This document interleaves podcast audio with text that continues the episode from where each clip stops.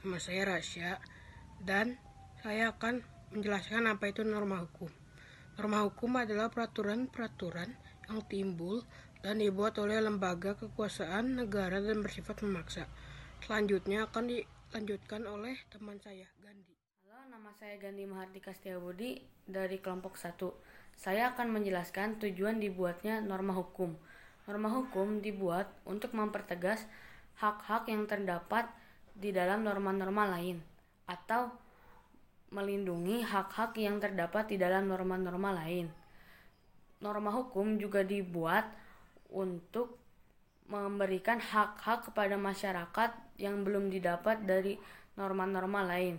Selanjutnya, teman saya Naufalo akan menjelaskan contoh-contoh dari norma hukum. Norma hukum.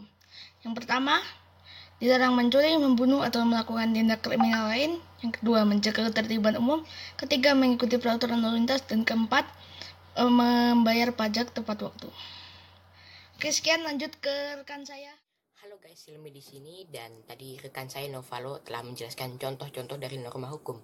Nah, bagaimana jika kita melanggarnya? Pasti ada kan ada sanksinya, bukan? Mengapa kita diberi sanksi jika kita melanggar norma-norma tersebut? Agar kita mendapat efek jerah.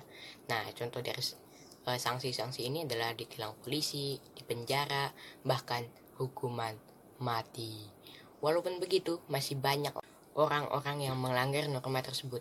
Nah, ini juga menjadi akhir dari video kami. Jadi, terima kasih.